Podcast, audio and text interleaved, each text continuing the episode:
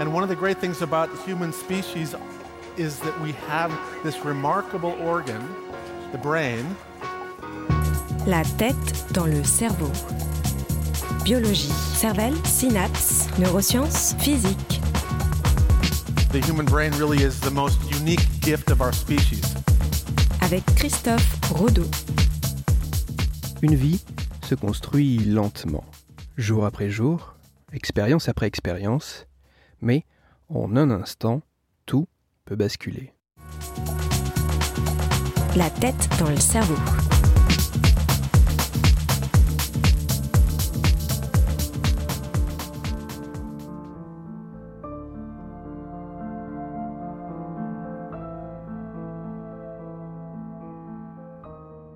Avec la tête dans le cerveau, il m'arrive souvent de vous raconter des histoires de vie qui du jour au lendemain basculent.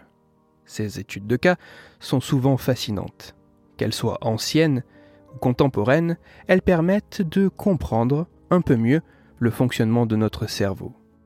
L'histoire que je m'apprête à vous raconter aujourd'hui n'a ni un aspect spectaculaire, ni une portée exceptionnelle. Mais elle est très personnelle, puisqu'il s'agit de mon histoire.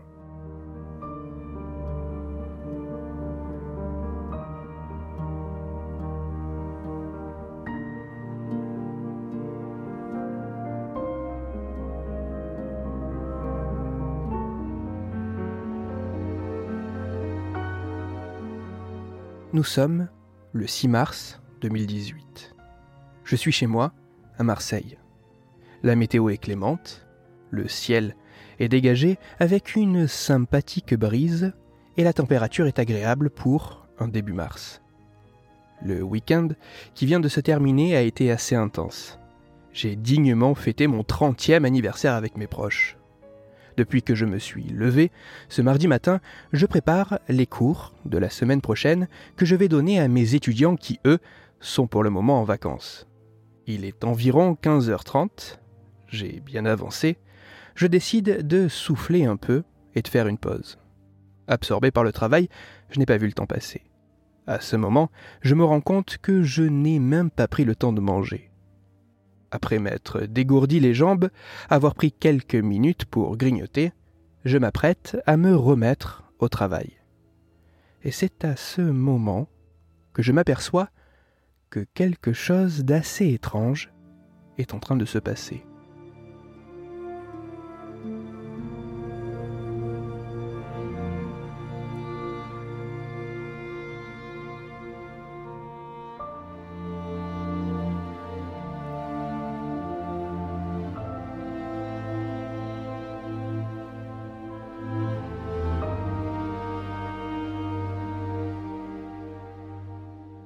Dans mon champ de vision, il y a comme une tache.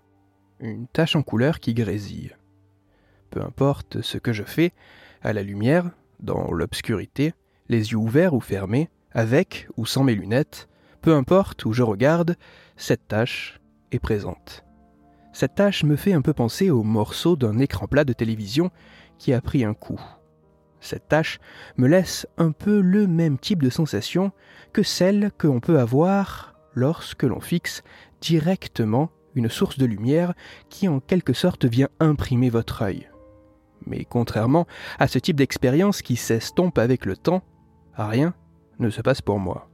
Non, ma tâche est toujours présente. Et je ne sais pas si c'est parce que j'y prête une attention particulière, mais j'ai l'impression qu'elle est plus importante, tant en taille qu'en intensité.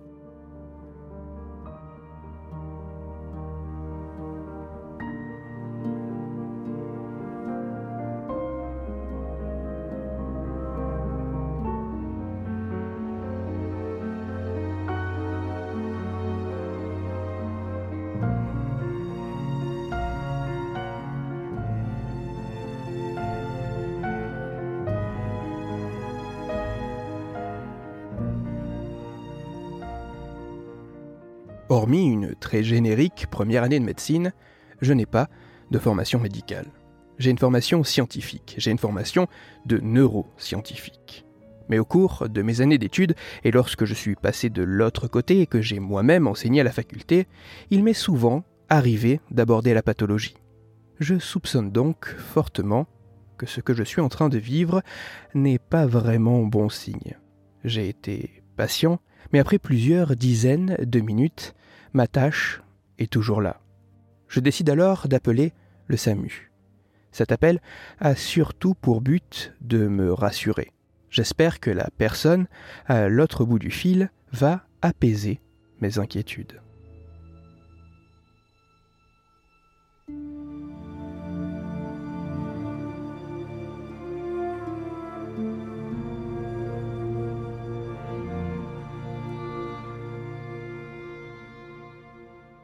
Téléphone, à la description de ce que j'expérimente, l'interlocuteur du SAMU me bascule vers un médecin.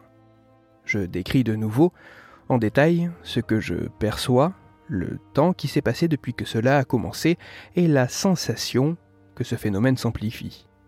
Sans être parfaitement serein, je suis assez calme. Je pense secrètement que bien que ma tâche soit réellement présente, je suis aussi en train de légèrement souffrir du syndrome de l'étudiant en médecine. Ce syndrome est fréquemment rapporté par les étudiants en médecine qui, au début de leur cursus, s'auto-diagnostiquent souvent, de manière excessive, les symptômes des maladies qu'ils étudient.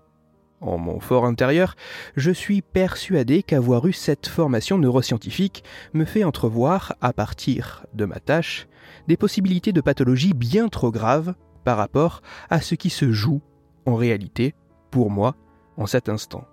Je suis donc en attente de la parole rassurante du médecin qui va finir par dissiper mes inquiétudes. Mais ces mots ne viennent pas.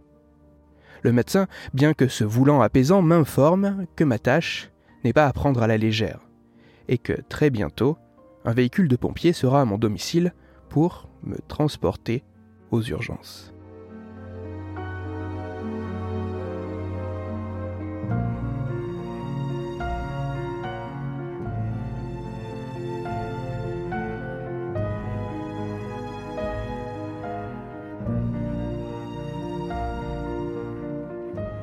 Me voulant le plus rassurant possible, je préviens ma compagne que je vais devoir aller faire des examens à l'hôpital, mais que pour l'heure, rien n'est très alarmant.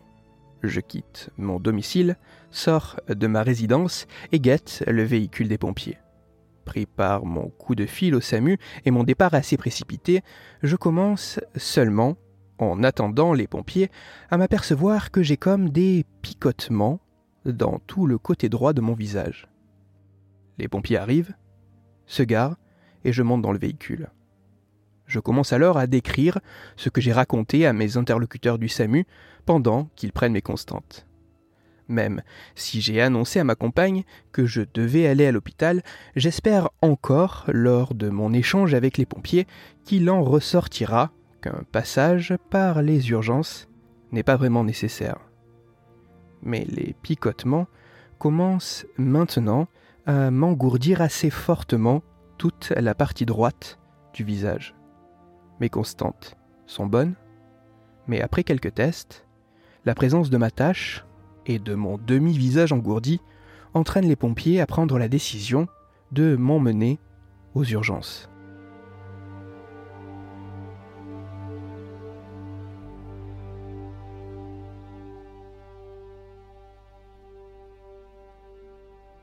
Me voilà à l'arrière du véhicule qui, sirène et gyrophare en marche, fonce vers l'hôpital de la Timone.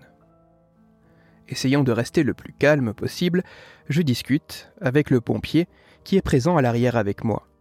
Et c'est là que les mots commencent à me manquer. Cette sensation, à la fois étrange et effrayante, fait que j'ai l'idée de ce que je veux dire, je sais ce que je veux dire, mais je n'ai pas les mots pour le dire. Les mots ne me viennent plus. Je peux continuer de parler, mais soudain j'ai comme un blocage.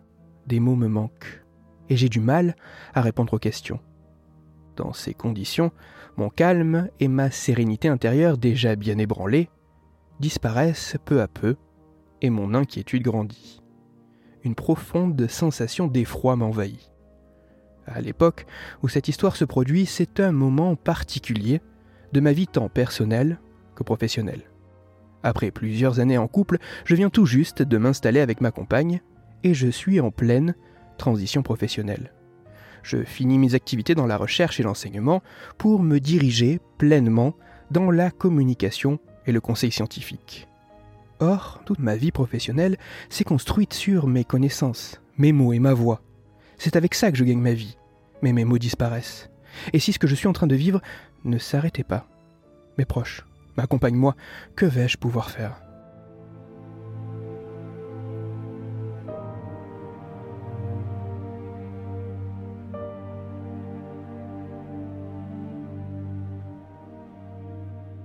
Une fois arrivé aux urgences, je suis placé sur un lit, puis emmené dans une grande salle avec une douzaine d'autres personnes. Des visages différents, des problèmes différents, une même attente. L'attente commence, une longue attente. Et dans cette attente, aussi soudainement que les différents symptômes étaient apparus, ils ont disparu. Il m'a fallu un certain temps pour réaliser ce changement. Sans vraiment que je m'en rende compte, ma tâche, mon engourdissement, était parti, et mes mots étaient revenus. Dès que les médecins ont eu un peu de temps, j'ai pu leur partager ce changement majeur. Mais, par mesure de précaution, ils ont maintenu l'examen cérébral qui était planifié depuis mon arrivée dans le service. Avec la journée qui s'est terminée et la nuit qui a commencé, les visages dans la salle ont changé. Certains sont partis vers d'autres services, de nouveaux sont arrivés. Pour moi, l'attente allait prendre fin. L'examen a finalement eu lieu en fin de soirée. J'ai ensuite été transféré vers un autre service et placé dans une pièce, seul cette fois, pour qu'enfin j'apprenne ce que j'avais.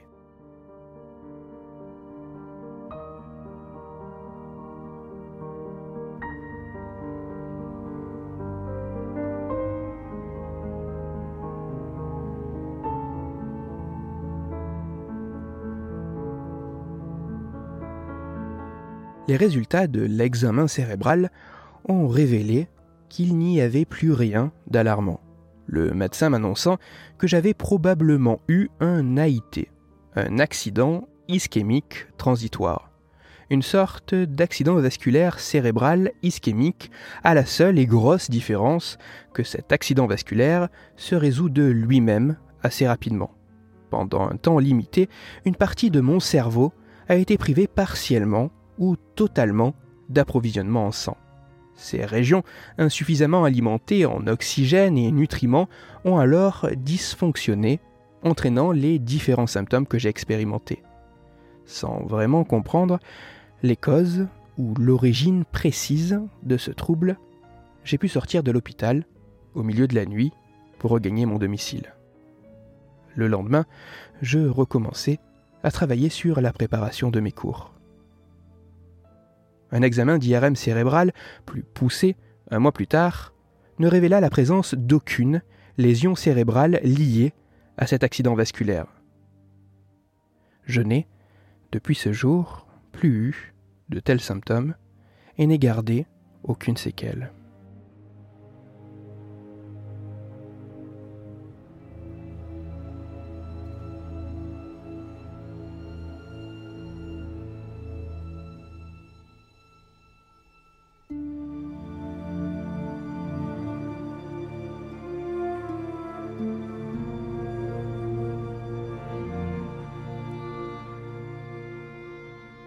Notre vie se construit lentement, jour après jour, expérience après expérience, étape après étape.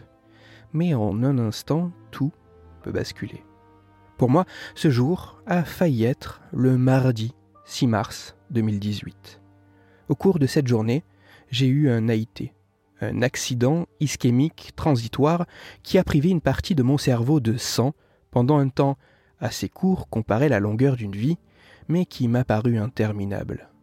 Aussi brusquement que cet accident a pu me plonger dans l'angoisse la plus totale, il avait tout aussi soudainement disparu.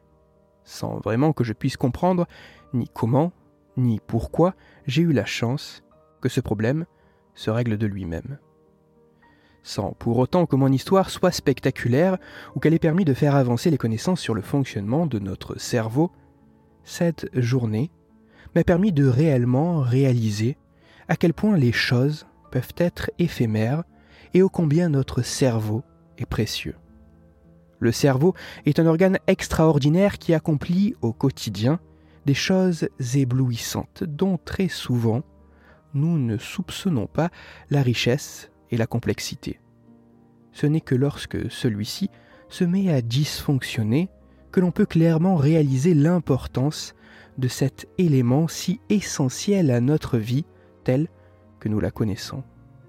Pour beaucoup d'entre nous qui ne souffrons d'aucune atteinte spécifique, nous ne nous rendons souvent pas assez compte de la chance que l'on a d'avoir un cerveau qui, jour après jour, accomplit son rôle en étant si performant qu'il en demeure presque imperceptible.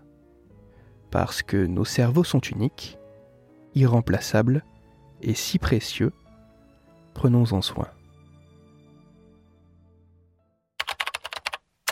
L'accident ischémique transitoire peut avoir différentes origines possibles qui aboutissent quasiment toutes à une diminution du débit sanguin dans une partie plus ou moins étendue du cerveau.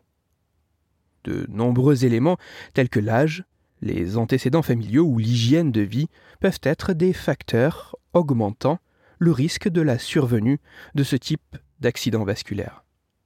Les références de ma chronique, ainsi que toutes les études scientifiques qui m'ont permis d'un peu mieux comprendre ce qui m'était arrivé se trouveront sur mon site Cerveau en argot. Un accident ischémique transitoire, bien que pouvant, comme cela a été mon cas, se traduire par aucune séquelle à long terme, n'est pas pour autant un événement anodin. En effet, pour approfondir la chronique d'aujourd'hui, je vous renvoie vers un article disponible gratuitement sur Internet qui décrit les résultats d'une étude scientifique internationale qui tend à montrer qu'un accident ischémique transitoire peut être un signe précurseur de la survenue d'un accident vasculaire cérébral pour lequel les conséquences sont bien plus importantes et durables. Cet article a pour titre AVC, des signes d'alerte à ne pas négliger. Il est écrit par Hugo Jalanière et il est à lire sur le site scienceetavenir.fr. Dans cette chronique un peu singulière, qui est le 150e épisode de La tête dans le cerveau, il a été question d'études de cas, un thème que j'affectionne tout particulièrement. Un rapide balayage des anciens épisodes du podcast vous permettra de découvrir des cas bien plus fascinants et instructifs sur le fonctionnement de notre cerveau. Pour découvrir d'autres thématiques que j'aime aborder, je vous renvoie à deux autres épisodes un peu spéciaux, les épisodes numéro 50 et numéro 100. Dans l'épisode numéro 50, vous découvrirez mon attrait pour la rigueur scientifique autour des résultats d'imagerie cérébrale qui permettent certes d'obtenir de très belles images, mais qui sans un minimum de précaution peuvent mettre en évidence la présence d'activité cérébrale chez un saumon mort. Et dans l'épisode numéro 100, vous découvrirez ma passion pour les neuromythes et les biais cognitifs avec les résultats d'études montrant que saupoudrer un peu de jargon neuroscientifique peut rendre tout de suite votre discours plus convaincant. Pour parler histoire de vie, science et cerveau, vous pouvez me retrouver sur Twitter, Christophe-Rodo, R-O-D-O sur la page Facebook de La tête dans le cerveau et sur mon blog Cerveau en argot. Si vous avez des questions ou des sujets dont vous voudriez que je parle ou simplement des retours à me partager, n'hésitez pas à me le faire savoir directement sur mon compte Twitter, sur la page Facebook ou par mail à l'adresse la tête dans le cerveau. Toutes mes chroniques, y compris celles-ci, sont disponibles en réécoute sur mon podcast La tête dans le cerveau, à retrouver sur SoundCloud, Deezer, Spotify, Google Podcast, iTunes, Apple Podcast et toutes les autres plateformes de podcast. Cette chronique assez particulière marque à la fois le 150e épisode de La tête dans le cerveau et la fin de la quatrième saison du podcast. Certes, la quatrième saison se termine ici, mais la tête dans le cerveau continue. En effet, le podcast se déploie désormais sur YouTube, Ainsi, toutes les semaines, retrouvez les anciens épisodes du podcast qui viendront petit à petit rattraper les épisodes actuels. Une façon différente de pouvoir découvrir ou redécouvrir ces épisodes. Pour de nouveaux épisodes inédits, je vous donne rendez-vous dès la rentrée pour une cinquième saison du podcast. À plusieurs égards, cette saison a été singulière. Singulière par la période que nous avons traversée, singulière par les sujets que j'ai traités, singulière par le format qui a pu plus que doubler pour certains épisodes et singulière par les écoutes et les retours que j'ai eus de votre part. Habituellement, assez réservé sur cet aspect, je ne m'étale pas trop. Mais avec un épisode comme celui d'aujourd'hui qui, plus que d'aborder des éléments scientifiques, me raconte, à moi, dans une histoire que très peu de mes proches connaissent, il est difficile de conserver une forme de pudeur avec vous. Faire un podcast peut être une occupation assez harassante et solitaire où les retours sont quasi inexistants. Mais au cours de cette saison, j'ai eu le plaisir de recevoir des retours d'étudiants écoutant mon podcast pour aller plus loin dans les notions abordées dans leurs cours, d'enseignants scolaires et universitaires utilisant mes épisodes dans leurs enseignements, de chercheurs me remerciant d'avoir parlé de leurs travaux sans les travestir, de personnes apprenant le français en m'écoutant, de familles touchées par les sujets que j'ai traités et qui font écho à leur quotidien, de journalistes et de médias relayant ma parole, ou d'auditeurs qui poussent la discussion plus loin pour creuser les sujets débutés dans les épisodes. C'est pour cela que je vous remercie. À toutes et à tous qui écoutez, qui partagez, qui recommandez, qui réagissez et qui notez le podcast, merci.